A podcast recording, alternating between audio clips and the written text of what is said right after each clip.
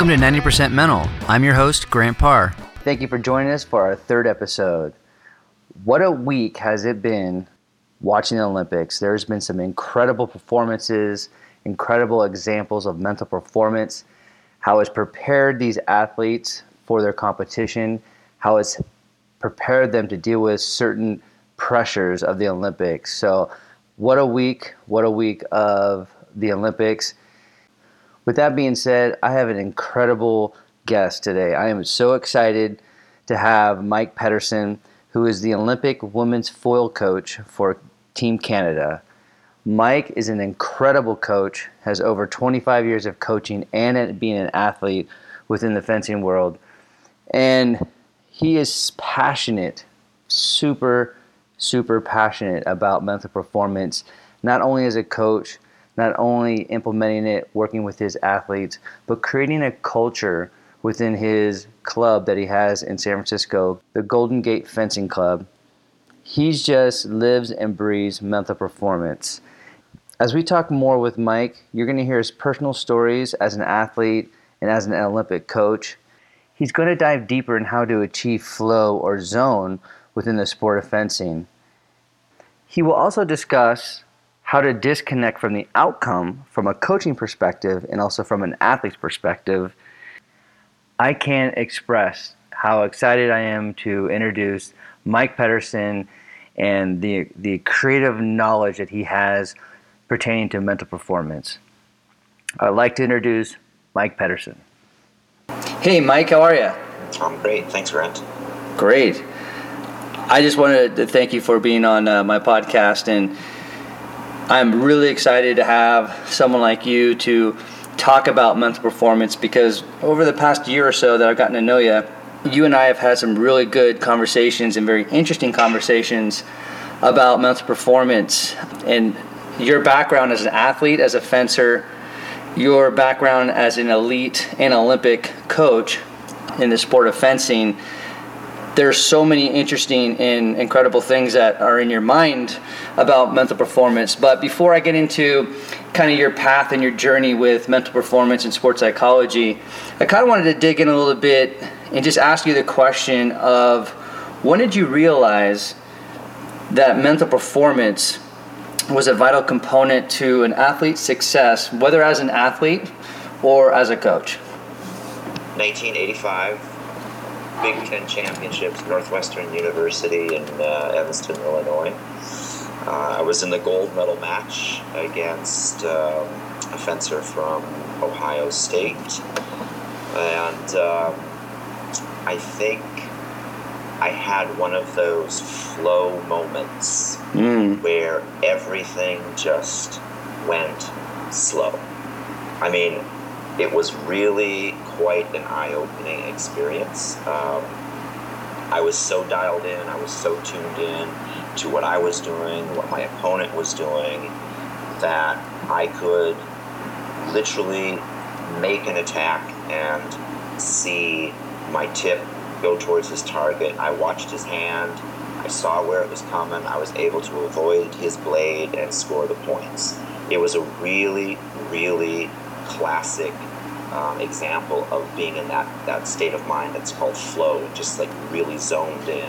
Um, and I think from there, I realized that if I could replicate that state, if I could do it again, either as an athlete or um, as a coach with my athletes, then performance was going to be enhanced, and um, we were going to have um, more successes than not. And how many more times can you can you go back and and kind of think about or reflect on how many times, like how many more times did you actually experience that that flow or in the zone experience? You know, as an athlete, um, I did not work directly with a uh, mental performance coach. Um, I had a few coaches who did some visualization with me and some relaxation exercises, breathing, scripts, that sort of thing. But I never had uh, the opportunity to really dig into that that experience and, and see if I could replicate it on a systematic, um, in a systematic way. So I think it was it was it was it was accidental. It was it was how I was feeling that day, and, and, and how my week had been, and how I was excited, or how I felt about the tournament that I was in, or the bout that I was in. I certainly had those moments, but the one that really stood out for me was that very first one, because it was so shocking. I have lots of opposite moments that, uh, but I don't have, uh, but I don't have um, a lot of.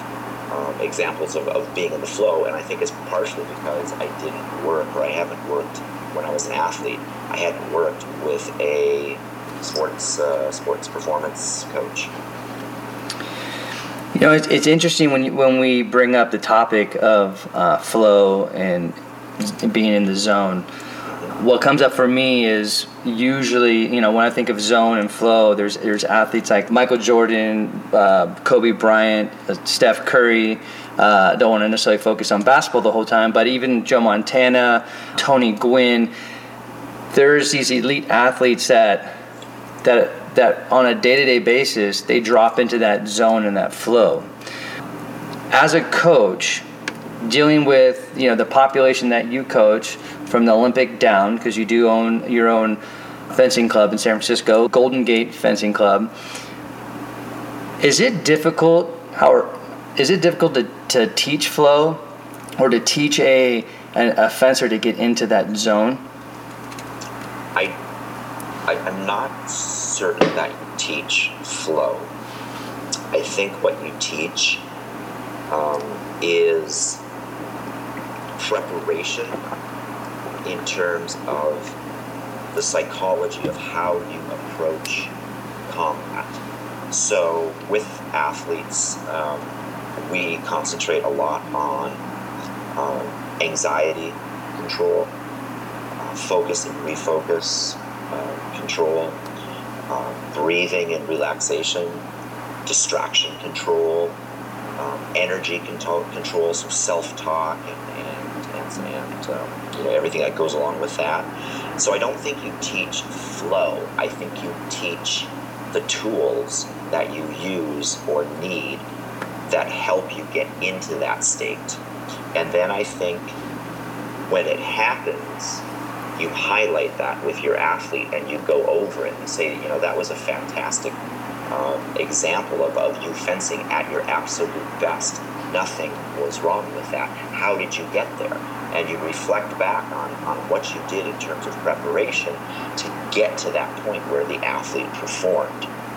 And I think that's um, the same process, although on a different scale of intensity, um, from the Olympics all the way down to working with a, you know, newly competitive developmental fencer in the youth category. You know, they have anxieties, they have stress, they get distracted, they get, um, feel pressure. And so no matter if it's an Olympic athlete or, or a um, youth athlete, you're working with that athlete to develop the tools they need to get into that state of flow and into that zone where everything clicks. Absolutely. Yeah, I agree with you one hundred percent. When you do look at, at the Olympic level and you do look at flow or zone, how often do you see that with the Olympic fencers that you that you um, that you work with? Whether if, if you see them in practice dropping into that flow state, or obviously in competition, but how often do you see that at the Olympic level? I think you see. I think you see it more often than you realize, but for shorter durations. Um, I think one of the hardest things about fencing is how it starts and stops. Um, and a typical direct elimination bout, which is, you know, what the Olympics is all about. It's fifteen touches, three periods for foil and épée, uh, two periods usually for saber. There is a halt after every action. So I'm in the flow, and I've just made a great touch. There's a halt. The referee has to call the action, and then you have to get back to your starting line. So in a in a in a race like a four hundred meter, you know, free in swimming, or a eight hundred meter um, um, track and field event, or um, a pole vault, you're basically starting the action and completing the action in one process. So there may be different heats, but every heat is complete.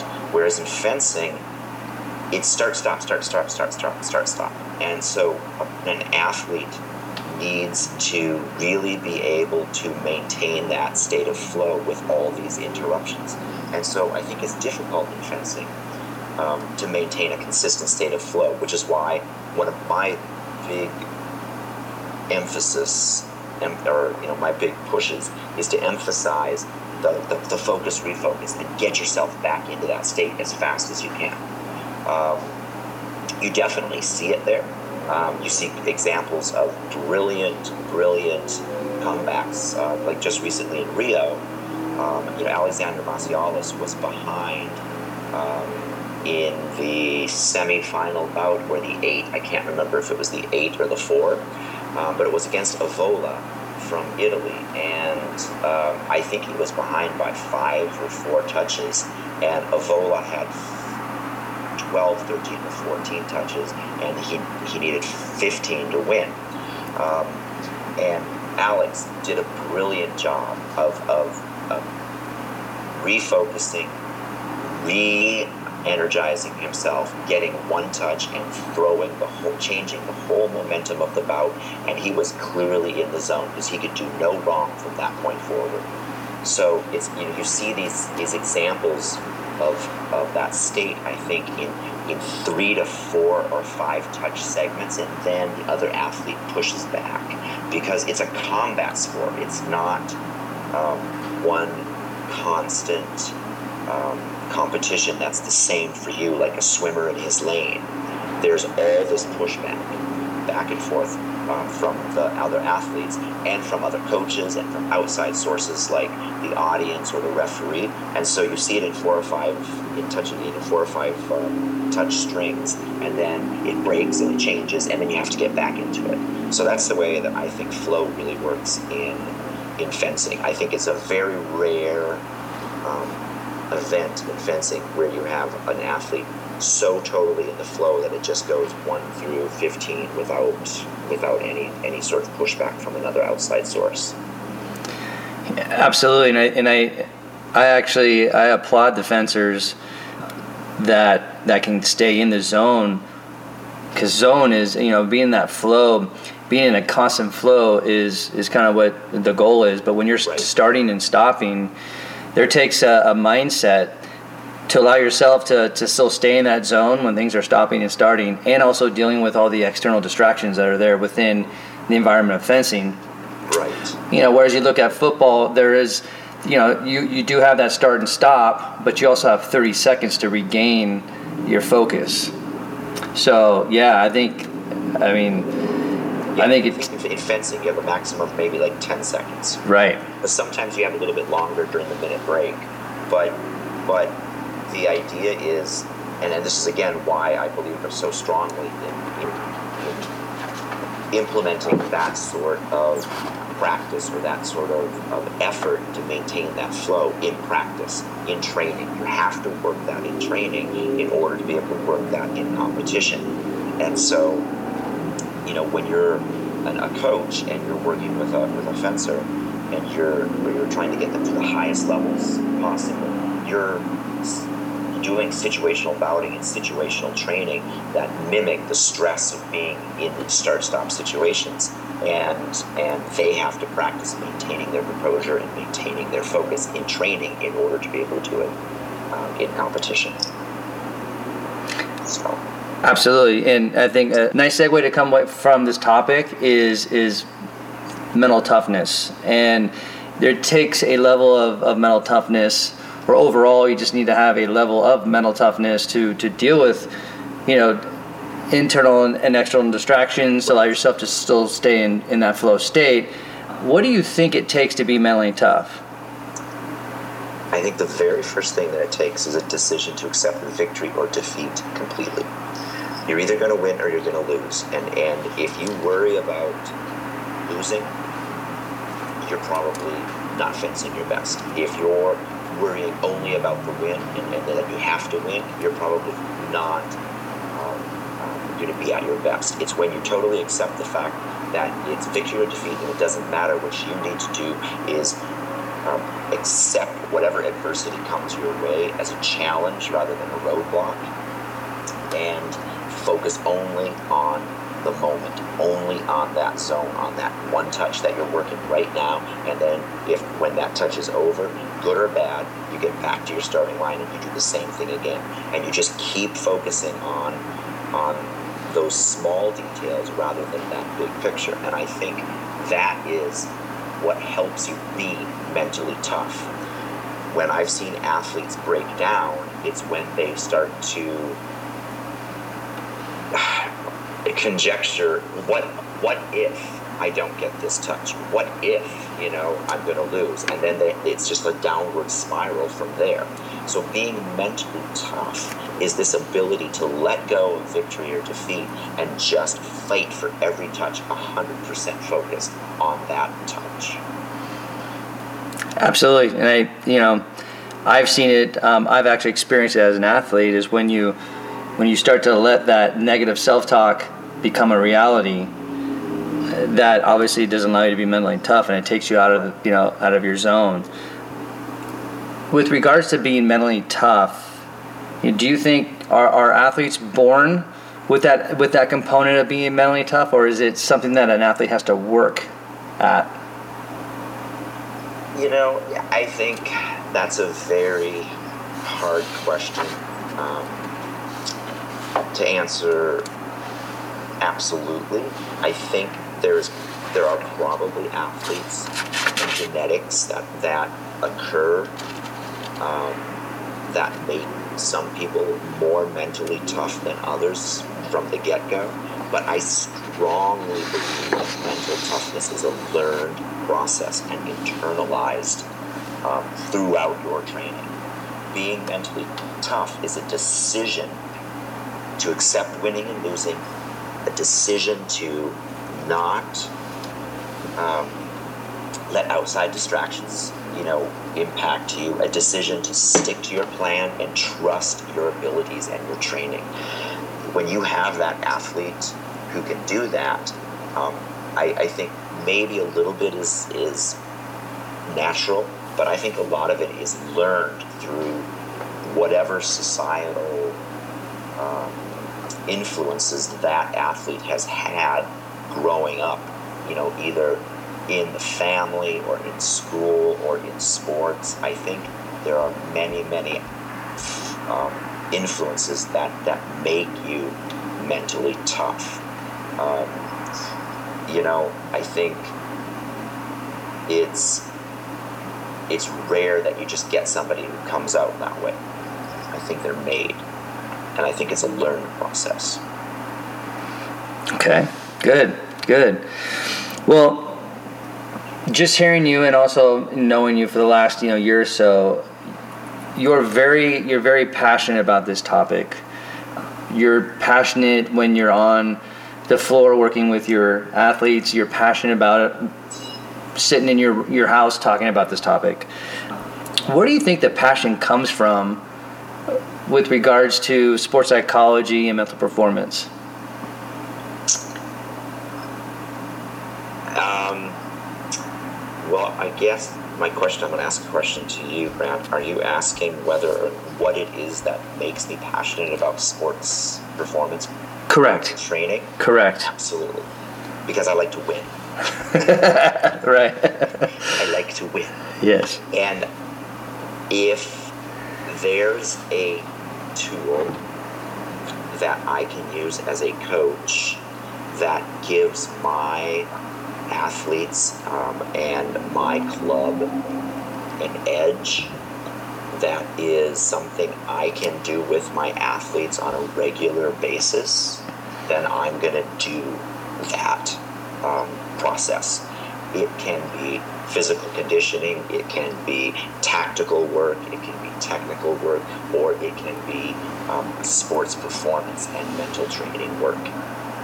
And I do it because I like to win, and I believe in the value of mental performance coaching, but I also do it because I am fascinated by how it works with athletes and what you can do with athletes with sports performance training. So I think that's really where my passion comes from, is this drive. I love to win. I hate losing. I accept it, but I don't like it. Well, and, and I want to, that's great, because I want to focus on winning. And, you know, we we do talk, you know, as mental performance consultants, working with teams and working with athletes, we talk about disconnecting from the outcome.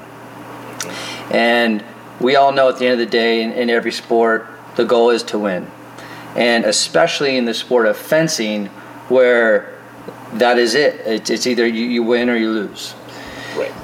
So how do you, what, what is your perception of disconnecting from the outcome, focusing on improving and learning, when at the end of the day in the game of, or in the sport of fencing, it's all about winning? How do you go about working with an athlete on disconnecting from that outcome? Um, well, I think the first um, the first step is to celebrate losses just as much as you celebrate the victories. And I, what I mean by that is I can have, and I, and I find this particularly true in developmental fencers, Uh, but even at the Olympic level, you need to recognize a truth about sport. There's a winner and there's a loser. And I don't care if you're the best athlete in your sport in the world, you are going to lose some contests. And so, as a coach, in order to get an athlete to buy into the fact that winning is ultimately the goal, you need to push the message to the athlete that losing is part of winning. And you can do that by reframing of what a win is. So a good example is if I have a cadet level fencer who is under seventeen years of age, fencing a senior level fencer who could be twenty-three, twenty-four, twenty-five, there's an experience differential, there's an age differential, there's a maturity differential. And for that seventeen-year-old, you know, looking at it from a coach's perspective, I would say, okay, odds are we're not going to win this bout. But what I can do is I can reframe what a win is. So before the bout, we set a plan, we set a strategy, we set goals for that bout. I want, you know, them to work in this zone of the strip or that zone of the strip. I want them to work more offensively than defensively, so on and so forth. I never really tell the athlete, hey, you're going to lose, but what I do is I reframe what I want them to do so that as they're doing it, a couple of things happen. One, I'm giving them positive feedback from the sidelines, saying, hey, that's it. That's exactly what we talk, talked about. Keep working that. That was a great touch. And then that positive reinforcement does a couple of things. It feeds the process of, hey, this is kind of a cool thing. My coach has given me a lot of positive feedback here, and I'm working really hard on our plan that we mapped out for this bout, and I'm doing what we talked about, and this is a good thing, and I'm feeling really confident all of a sudden. And then all of a sudden you get this this athlete who who focuses on the, the, the steps of the process rather than that outcome goal, that, that end goal of winning. And win or lose, as a coach, I've won, because that's an athlete that is working not disconnected from, from the outcome win. They're working within that framework of process, process, process, this step by step by step. Ultimately, as they get better and better at that process, it becomes more natural for them, and they approach bouts and, and competition with, of course, the goal to win. I want to win, but here's how I'm going to do it. I'm going to do it step by step by step. And if I can hit these goals, win or lose, fifteen fourteen, fifteen thirteen, if I've done that, I, and I'm, I'm not happy about this, but I'm really um, in a good place because of that. So for me, it's reframing those expectations, getting them not to focus on winning as the only way of being successful, and then creating that plan in the bout or in the competition that lets them, um, you know, have these successes in the earlier stages of the bout rather than at the end. That was a long-winded response to your question. There oh, you go. I love it. I love it. Well, I, I think, you know, from a simplicity standpoint, I mean, at the end of the day, it's, you know, focusing on each touch. Mm-hmm. Um, the more that you focus on each touch, and you're and you're also looking at what you're improving on during the process, what you can learn from it, the more that you're actually improving will most likely head you in the direction of winning. And keeping yourself focused on the right task, which is focus on each touch, will allow you to, to streamline your thoughts and not worry about the outcome and having that roller coaster ride of winning and losing. Correct. Correct.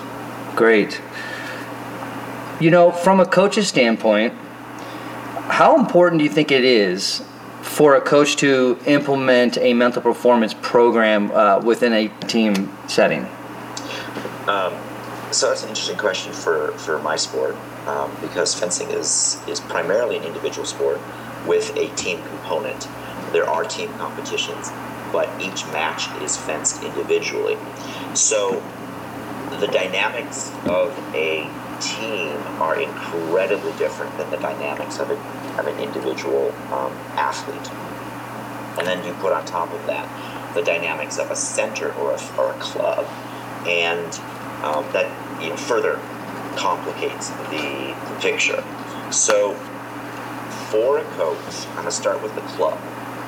For a coach, I think it's really important to have a, to make a decision in your coaching career as to whether or not you believe that sports performance training can be a useful tool in your coaching toolkit. And if it is, then you need to make a deliberate choice to find a system or find a, a philosophy or approach that works for you and that you can can buy into, and then you need to work with your athletes at a uh, in a regular manner and basically build this idea into the culture of your club. So from a club perspective, I think it's more global and sy- systematic and systemic. You need to build it into the daily training um, of your, your your club. If you say, okay, two weeks two weeks from now are national championships and we're going to have our first mental performance session, um, I don't think that's a very useful approach. It has to be systematic and systemic across everything that you do. In a team dynamic, I think it's absolutely critical. Um, how your team responds on the bench is just as important, is important as how your athlete is performing on the strip. And so we talk a lot about team dynamics and team roles with um, our, our teams. Um, we delineate them out. We have, you know, certain um, rules of operation. Only one voice is heard yelling at the athlete on the strip. And sometimes it's not the coach. Sometimes I'll choose to work through another athlete because I know that the athlete who's on the strip listens really well to this other person. I'm okay with that. I don't need to be the person giving the advice. I'll just whisper into the ear of the other person. So how you create this this culture of excellence and this culture of, of performance enhancement is really... Um, again, it really has to be deliberate. We all need to buy into it. We all need to to own it and we all need to use it on a regular basis, both in training when we're doing team matches and at competition. So I think it's very critical for a coach to build this into a team culture, because if you don't, and you do the two-week out approach, it's it's it can be detrimental, um, because then you have athletes who aren't used to using it and and and and working with it, and they're either going to say, yeah, whatever, coach, or they're going to start worrying, oh my gosh, I didn't do this, we know I need to do this, and they're not used to the process again, so it just adds another level of stress. So for me, it's very important to have this systematic, systemic approach to implementing it into your athletes on a regular basis, team or individual, but both. Well, have you ever worked with an athlete that that wasn't buying into the mental performance? Absolutely. Uh, how'd you go about dealing with that athlete? Um, so it's it's an interest it's it's, it's an interesting question. Um, in the club and over the long-term perspective of developing multiple athletes, you know, in a culture that that is um, very positively focused on mental performance strategies, I deal with it by um, accepting the fact first that they're not convinced that it's useful, and then I start work. I work with the athletes who do buy into it a lot, and then I start working with um, the idea that, you know, hey, look, you know, you're in practice, you're pretty much on par with this other fencer, but in competition, this other fencer is much more, is performing much more consistently than you are. You're having like a great day and then a bad day and then a mediocre day and then a good day and then a couple of bad days, whereas this other fencer is performing really um, consistently on the good or higher level. And I'm like, what do you think the difference is? You train in the same center, you work with the same coach, you do the same footwork actions, you do the same drills, you have the same tactical setups. What do you think the difference is? And so I just start asking the fencer, you know, really, do you want to, you know, want to, you know, get rid of this inconsistency, or do you want to start, you know, um, being more consistent? And then I just tell them, I'm going to tell you what the difference is, in my opinion. It's the mental performance training. And so I approach it that way. I, I do accept the fact that some people just don't buy into it.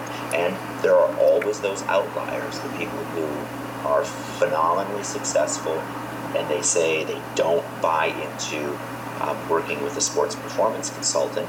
But I guarantee you, if they are phenomenally successful, they are using the tools of sports performance, whether they know it or not. Guarantee it. Now, do you ever...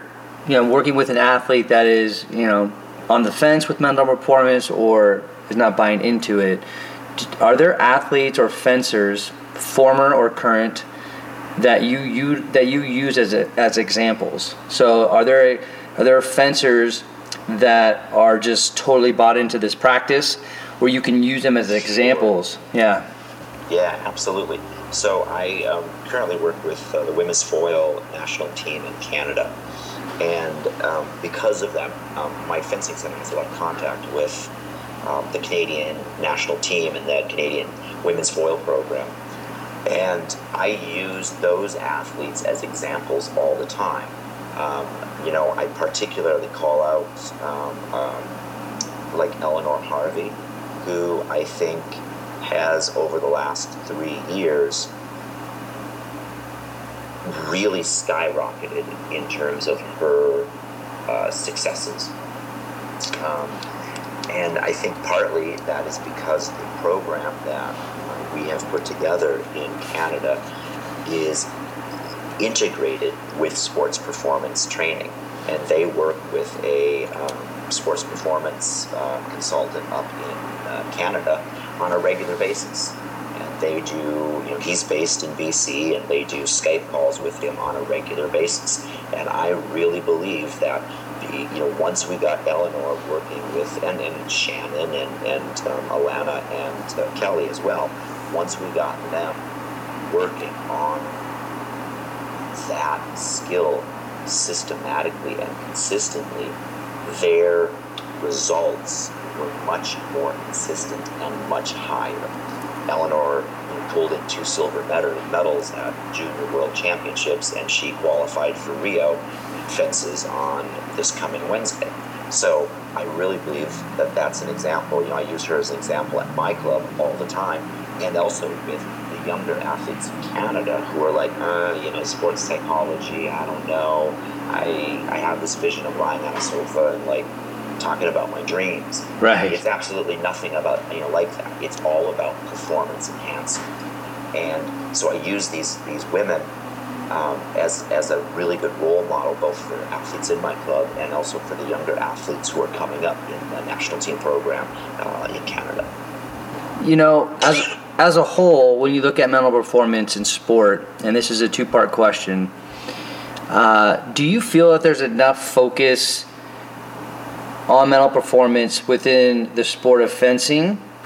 And then, what are your what's your perspective just within general in sport? Do you think that we're heading in the right direction in educating the value and the benefits of mental performance? Um, you know, it's it's certainly at the highest levels, at the top levels, uh, national team levels. Uh, mental performance is, is part and parcel of what you do. Um, not all the athletes, um, I think, work directly with a sports performance consultant, but many, many do. Um, and I think you're seeing this trend at the highest levels because all the athletes at that level are physically strong. They're fast, they're capable, they're technically very, very accomplished, they're tactically very good. You know, they have this, there's, there's not a lot of disparity in that top band. So they're all looking for the edge. And one of the most legal edges that you can do is mental performance uh, training and, and sport performance training. And so at the top levels, I think it's very common. You're hearing it talked about, you know, with the commentators um, on, um, on during the Olympics right now. You hear them talking about, you know, he was in the back room visualizing or going through his routine, so on and so forth. So I think it's become very commonplace at that level. On the middle levels, um, college level, high school, I think it's hit or miss. Um, there are a lot of, you know, programs out there that are very resistant to change. They've done it this way for years, and this has always worked for them. Um, and I think it's it's maybe thirty-five percent, forty percent of those programs have had some contact with mental performance uh, consultants, and, and that's just a guess. I'm just pulling that out of the air. Um, oddly enough, I think kids have more access to mental performance consultants than like high school students and college students. And the reason I say that is there is an element in sport, and it's not just fencing, it's it's gymnastics and um, in baseball and hockey and, and you know, speed skating and figure skating. It's, it's all of these sports where you have parents who are looking for the edge for their kid. And so they're willing to bring their kid into a mental performance consulting situation because they think it's going to help that kid excel at the sport. So it's like there's there's two peaks and then there's a valley on either end. You know, there's a valley in the middle um, in terms of contact. You know, it's it's interesting because, you know, from my perspective and just my experience working with, with athletes and working with teams, I, I just I find it that sports like fencing, tennis, golf, there's there's a huge focus um, with mental performance, and generally speaking, there's a lot of other sports. I'm sure that there are uh, individuals that do focus on it. But the culture of mental performance, I just don't see it as much in, you know, in all sports and, and generally speaking. So I, I wanted to get your thought. Do you do you see that as well? Yeah, absolutely. I think, um, again, all the sports you mentioned are, are, are individual sports. And I think, um, you know, in regards to fencing, it really is a combat sport or a martial arts sport. And I think there's a very strong um, predilection in martial arts to the state of mind. I mean, um, what is that book, uh, Zen and the Art of the Warrior or something like that? Yeah. Um, you know, it's it's a very well-known book, and it talks about, you know, the value of your mindset in battle and in combat. So I think in individual sports where everything is on you, you're looking for that uh, solution or that training system or that aid that will help you get through to the highest levels. You know, in a team sport, that's a little, that, that responsibility is a little bit more dispersed. Um, well, you know, my special, uh, my special, my kickoff team, you know, didn't perform well. So, my but my offense and defense were great. So it's like parceled out. Whereas in individual sports and in martial arts, I think it's much more the responsibility of the athlete. And so I think there's a tendency for those athletes to really look for an edge. You know, if I'm a, a tackle you know, on a football team, um, I'm not gonna go to the coach and say, "Hey, I want to work with a mental performance uh, consultant because um, I think it'll help me out." You know, there's just there, there is. I would find that would be. I think that would be very rare um, in football or basketball or whatever. Whereas individually, it's much easier to say, "Hey, you know what? I need to find somebody to help me, so I'm going to go work with a performance consultant." Um, so I think there's that division, and then there's also the division in the sense that fencing in particular is very much a um, upper middle class sport. It's not a well-funded sport. You need, as a, as a developing fencer, you need to have the wherewithal, the financial wherewithal, to be able to travel, to compete across the country and across the globe if you're at that level. And your federation is not paying for that. So that means you are personally paying for it, and that if you're spending that money, you're really willing to, you know, put money into other things that help you perform: nutrition, sports performance consulting, strength and conditioning coaching, you know, that sort of thing. So there is that element as well. And the sports that you mentioned, you know, tennis, golf, fencing, they're both individual, but they're also very affluent sports in the sense of who plays them regularly. So you make you, you make a great point. You know, with with my background playing football for thirteen years, I don't think I've ever had a offensive lineman that's wanted to work with yeah. a mental performance consultant or sports yeah, psychology exactly. to, you know, so. You know, yeah, maybe the quarterback, you know, because that's a real high pressure situation, but not everybody, you know, certainly on the team, you know. Yeah, absolutely. I've, I mean, I have known uh, a few quarterbacks, a lot of wide receivers, um, even myself being a quarterback, you know, sought out having this type of work. So right. yeah, you see it more in those skill positions.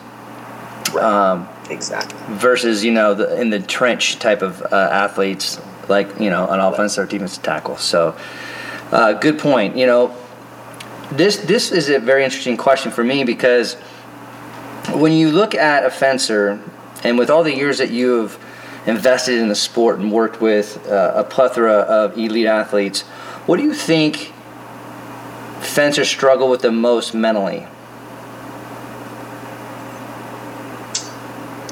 Um, whew, you know, there's a lot of um, different things. Um, I think the biggest thing is making and trusting the right decision under performance pressure.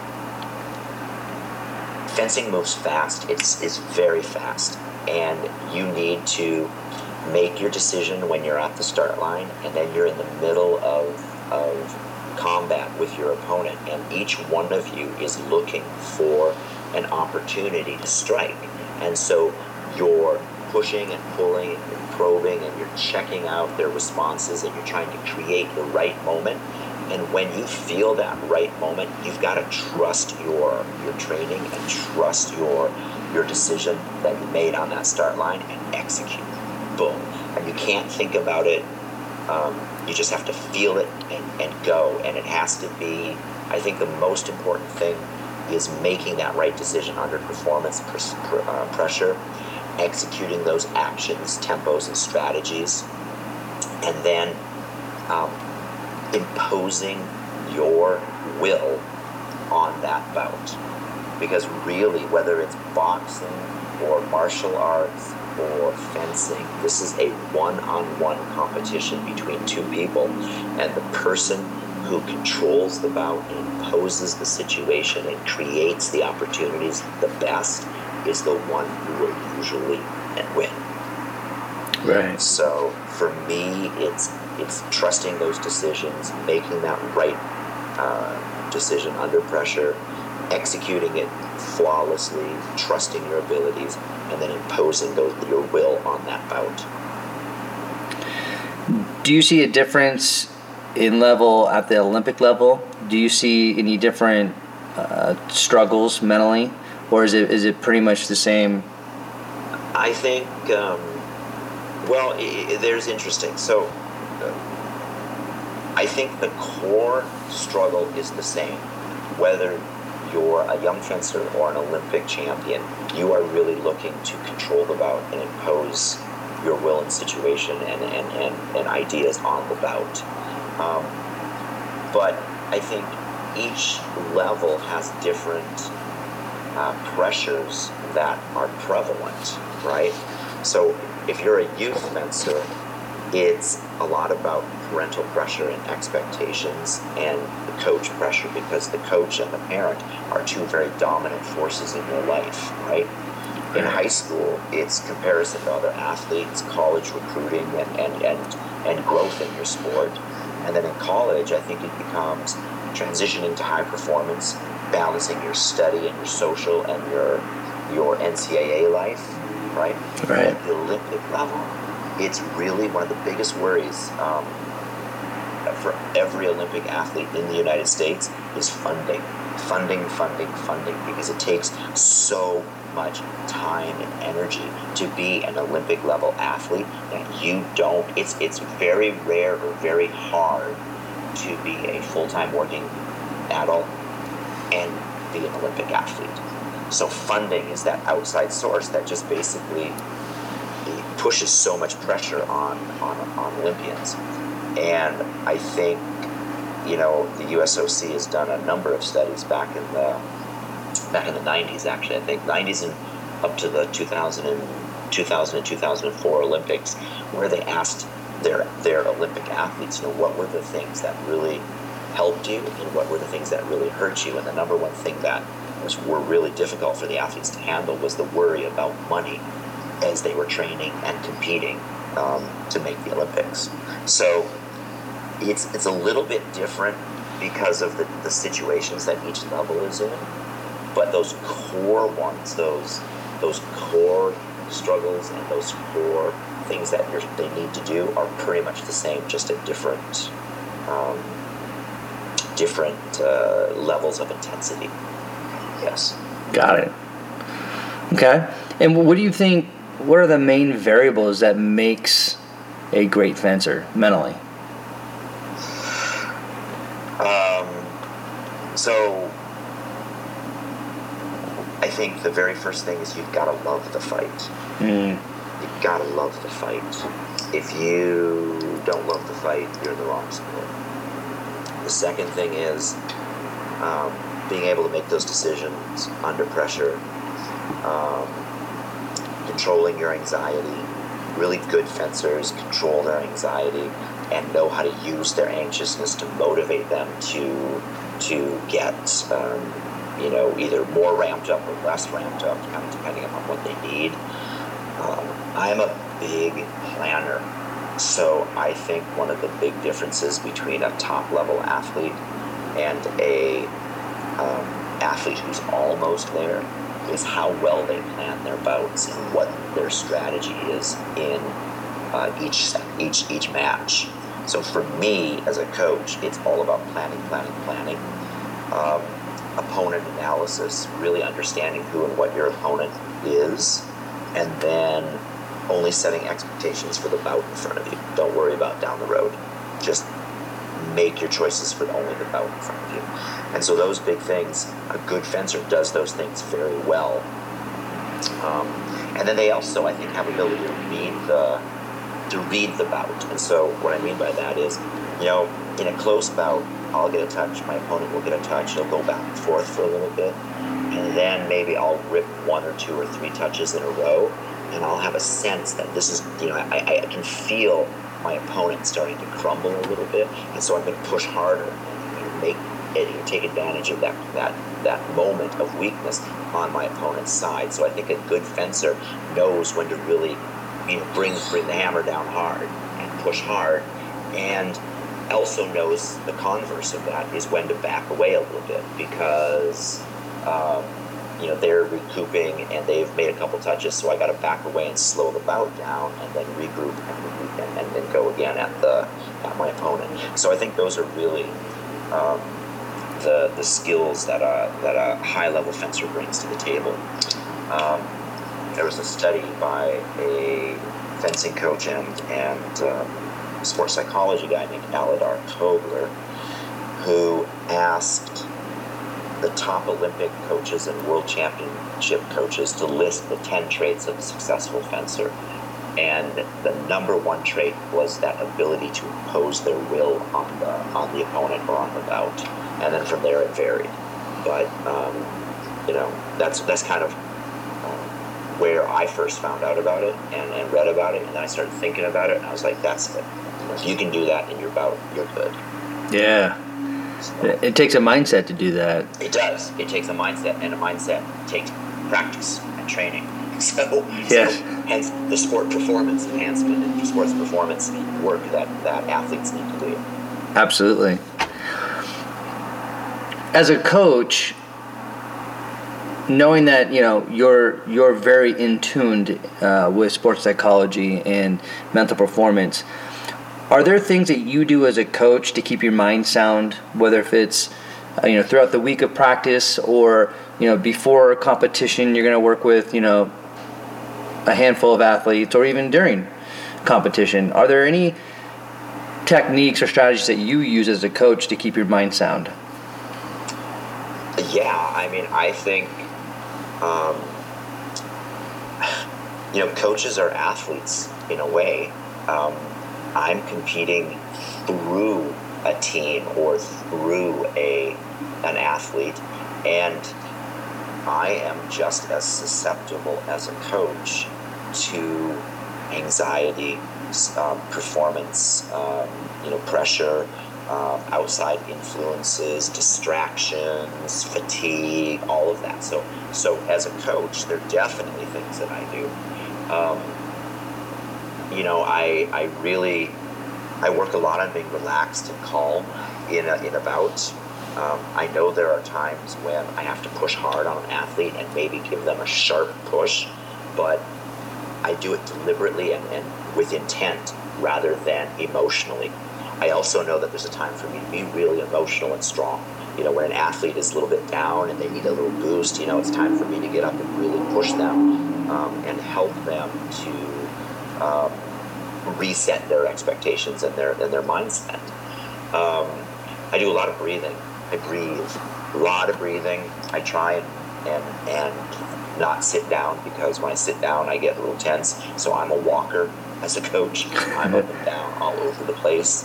Um, and that helps me kind of just let go of energy, because I'm just as wired as the person on the strip a lot of the times. And by moving, I can kind of release some of that energy. Um, I prepare as much as I can. Um, what I say to my athletes and how I say to my athletes. I mean, to the point where, um, you know, in two thousand nine, we were having some troubles with the U S team in the sense that um, I, I was using terms and, and ideas that they weren't really familiar with.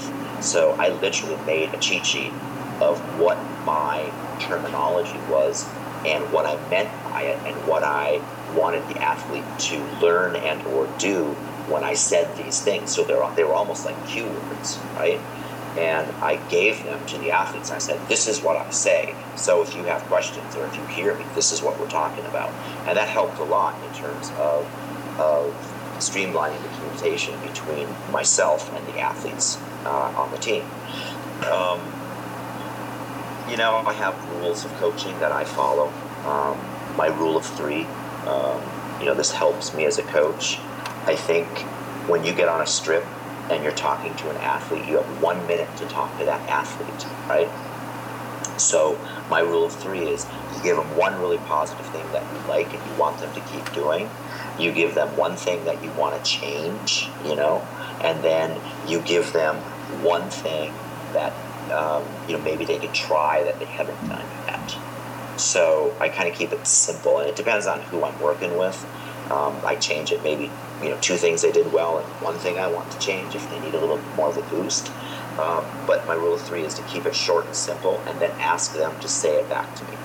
Because if I don't ask them to say it back to me, I don't know that they've um, connected with me and heard what I'm talking about. Because during that one minute break, you know, they could be thinking about McDonald's or something. I need to know that they're listening to what I say.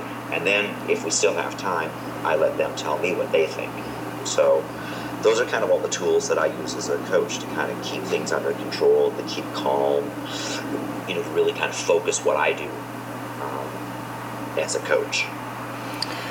Oh, I love that approach. I think the rule of three is it's very simple, it's very systematic. And the fact that you have the athlete repeat it is, or repeat it back to you, is is actually a great be- best practice, because we all know that when you're tired and you're out of breath, and depending, you know, if it's a f- you know fifteen touch D E and it's, you know, thirteen thirteen and they're tired, there's a lot of distractions, a lot of internal distractions that could come about. So having them repeat what you just said is is is a great way to have the athletes to stay engaged. Right, right, and and you know my my and, I, and again I, I work with the athletes in the sense that it's a very rare situation where I'm going to walk out on the strip and say, you have to do this. Um, because most of them, they're, they're the ones on the strip. They're the ones who are fighting. What I want to do is give them a sense of, you know, three things that they need to be aware of, and then take that into the bout so that they can use those things um, in the way that they can, they can best succeed. And if I, you know, it's very rare that I will call and play, to be honest, in fencing, because it's so intuitive and it's so fast. But it has happened. It has happened. Got it. Okay. You know, I've had an opportunity to work with teams and, and athletes, and I've had the opportunity to actually be in the environment, whether if it's, you know, on the practice field or actually uh, in the midst or working with a team or coaches in the middle of a game or a bout. From your perspective, do you think that a mental performance consultant or a sports psychologist could be either beneficial to a team working within the environment, or could it be a distraction? And I ask that question because Pete Carroll, who is the head coach of the Seattle Seahawks, is very, very um, in tune with sports psychology, and he promotes it within his culture. And he has a sports psychologist by the name of Michael Gervais, who is he's very involved with the team during practice, during during competition, during the weight room. And just wanted to get your perspective.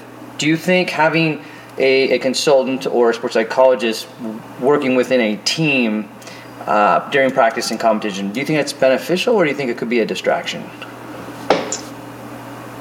I think it all depends on the culture and philosophy of the program towards sports performance. If the program is hesitant or doesn't know if it's going to be a success, I think it could be a distraction, because they're, the, the players are going to get mixed signals. They're going to get the sports performance person who's really positive about it, really, really buys into it. But there are going to be players and coaches who are like, well, you know, that's just a bunch of mumbo jumbo. So I think it really depends on the culture of the program, and that's why I go back again to it. It is only going to be an enhancement in a program where the level of buy-in is very high from the top down and from the bottom up. Everybody has to believe in its value in order for it to work. And I think a really, you know, really good example of that, just, you know, from what I have seen, I haven't actually talked um, to anybody on this team, but the Warriors have a system. They have a system. They have a, a, a, a they've bought into to, to, um, the coach's ideas and philosophy, and for the most part, it works flawlessly. You know, every so often there's a hiccup. But it seems to me from everything that I've watched, you know, the bench players, to the starters, to the assistant coaches, to the, you know, the water boy, everybody buys into that culture and that system. And now that's mostly a, a type of playing, but it's the same thing um, if it's a mental training system, you know. If everybody buys into it, it's going to be a grand success because you're going to build off everybody's positive attitude. If it's a fifty, you know, fifty split, um, it's going to be mixed. You know, there's a coach, a, a really um, quite a, a well-known coach in women's softball named Sue Enquist. Uh, she played, uh, she coached at U C L A, I believe, and her model is the thirty-three percent rule. When you're building a program and you're introducing something new, thirty-three percent are going to hate it, thirty-three percent are going to sit on the fence, and thirty-three percent are going to love it and buy in all the way. And your job as a coach is to get the thirty-three percent on the fence up to the buy-in and get rid of the thirty-three percent. Because mm. then you have one hundred percent buy-in. Uh, when you have one hundred percent buy-in, you've got a program. So there you go. That is that's actually that's really really really interesting, because that, to me, when I hear that, is a great way to to build culture. Yes. Right? And to and if you are going to have a component of mental performance within your culture, is obviously you got that thirty-three percent that's, you know, already bought into it, and you got thirty-three more percent that's on the fence, and you get them and really involved and engaged. I mean, that's that's actually that's brilliant. I really I think that's great. Thanks for sharing that. Yeah, yeah, yeah. Yeah, she's a very, very great coach, and really, I you know, one of your questions that you haven't asked yet is, um, you know, who are my you know what's my advice to young coaches, and I and I think the biggest thing that I did, because in the United States, there really isn't a systematic coach training um, school for fencing. Um, I just found great coaches and studied them. Mm. Whether they were fencing coaches, volleyball coaches, basketball coaches, softball coaches, hockey coaches, I didn't care. I went and I watched them and I studied them and I talked to them if I could. I went to seminars if I could. You know, so so for me, learning from those other coaches to how they did it, you know, I don't want to reinvent the wheel. I just want to make the wheel better. So I have to take from everywhere that I can. So yeah, it's it's a definite way of building culture, and one of the things that, that Sue Enquist is a really big believer in is culture of the, of the program. Now, is there a, a, a fencing coach, either now or that you've worked with in the past, that you looked up to or embraces the whole mental performance um, program? Is there someone that sticks out to you? Um, well, yeah, absolutely. Um, my basic mentor as a coach was uh, the current U S national is the current U S national coach for, for women's foil now. His name is his name is Bucky Leach, um, and he basically gave me every opportunity to work with high-level athletes when I was a young coach. And um, he, you know, really, I think, does embrace the programmatic approach and always is looking for an edge. So I would say Bucky Leach is a, is a big influence on me. As an athlete, I actually worked with a coach named um, Bernard Boucher, and I worked with Bernard for four and a half years. And in that four and a half years, I don't think I took more than four fencing lessons with him. And that's, I mentioned this because the traditional mode of working with an athlete is individual in a lesson. And for four and a half years, all I did was talk with him. And he was a brilliant tactician and psychologist. And he would, he would really spend time um, talking with me about the psychology and the strategy of what I was doing and how I was approaching fencing and the bout. And so from him, I think I learned um, the value of being reflective and the value of um, thinking about my fencing from a more global perspective than just physicality and tactics. Um, so those two jumped to mind immediately. And then I got to give a shout out to my wife, um, Maureen Griffin, because she is actually my favorite coach. And not just because I'm married to her, but, but because, you know, I'm a, I, I consider myself a, a pretty, pretty good strip side coach, but I think she's brilliant. I mean, I've watched her at World Championship level competitions and how she manages her athletes and works with her athletes, and um, and how she uses the psychology of the sport and the strategy of the sport to really get them to excel. I am, like, definitely one of my favorite, you know, coaches right there. So I think those three people I've learned an awful lot from. And, um, you know, there are always coaches. You know, I get, there's a list of hundreds and hundreds of coaches because I watch coaches all the time. I still watch coaches all the time. I mean, everywhere I go, one of my main things is to take notes on what coaches do, how they handle athletes, what they talk about. We talk about coaching all the time.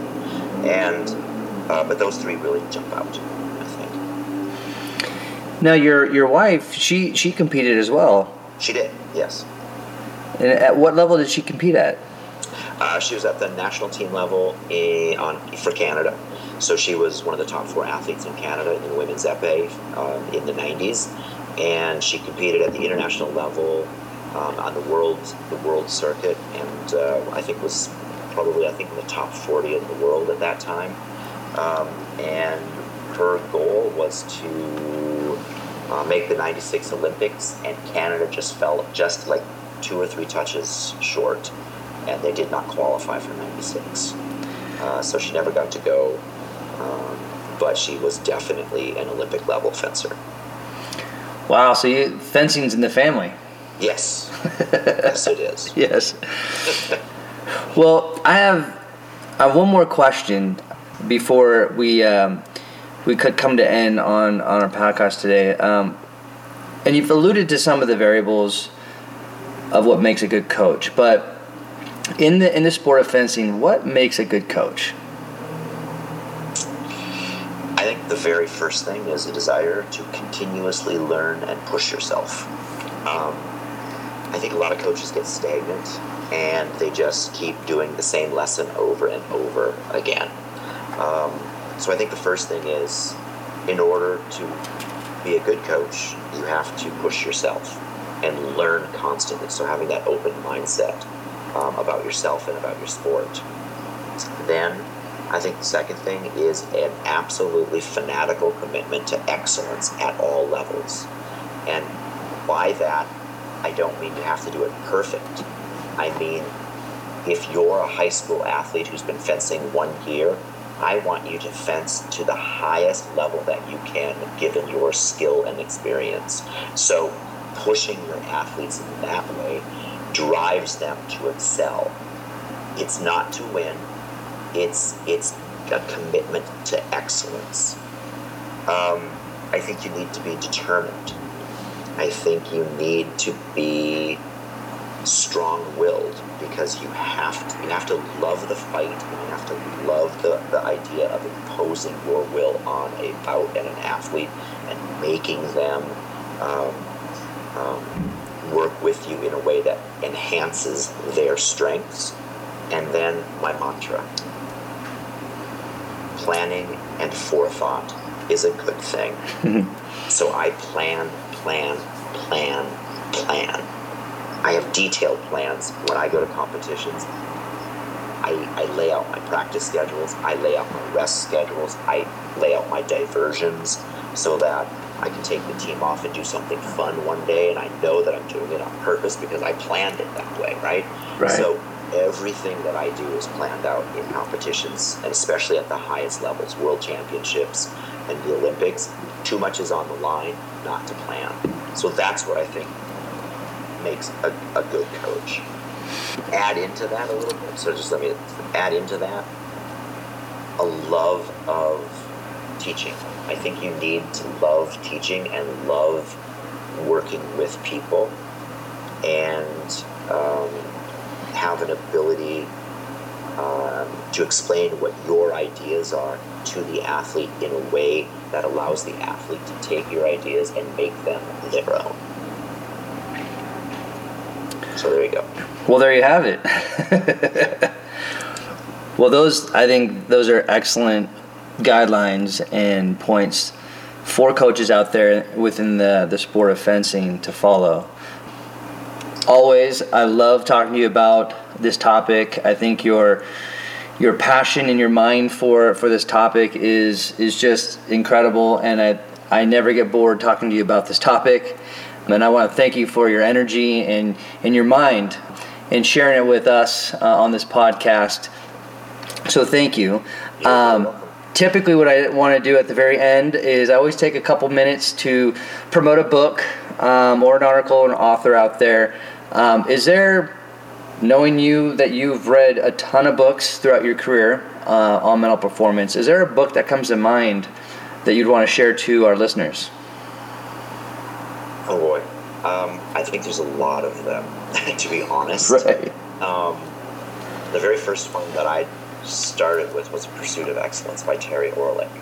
Um, but since then, um, I mean, I've, I've read so many. Um, recently, I've been really interested in um, Anders Ericsson and his studies on excellence, whether it's in sports or music or or chess. That's been a very interesting one for me.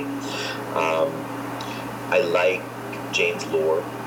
Uh, I think that's how you pronounce his name. Um, he has a couple of books out. I think his most famous is um, Mental Toughness for Athletes. Um, and then, you know, I like Um, handbooks. So, like, the U S Olympic Committee puts out a um, handbook on sports psychology. I, I don't know if it's available to the public, but it's it's there. Um, and then there is one book um, that I think is phenomenal for kids. Um, and I'm trying to remember the name of it. It is out of print. Um, but you can get it on Amazon secondhand. So let me see here if I can find it, and I can't. So I'll, I'll have to I'll have to email you the um, um I'll have to um, email you the name of that book, and then we can you can you can add it in at the beginning. Absolutely, it's it's, it's a phenomenal book for kids. It was uh, written by a Canadian sports psychologist. Um, and it has these great um, chapters that you can like photocopy and work with young kids from the ages of about, you know, nine, ten on up to like fourteen. It's phenomenal. So I'll email that to you. Beautiful. Well, there's a, there's a, there's a, seems like there's a handful of books out there. Yeah. Oh, there's many, many, many books. Absolutely. And I'm I'm very familiar with Terry Orlick. A lot of good stuff that Terry's put out on various topics within mental performance. So uh, good good recommendation. Um, as always, thank you so much. And I will see everyone at the next session.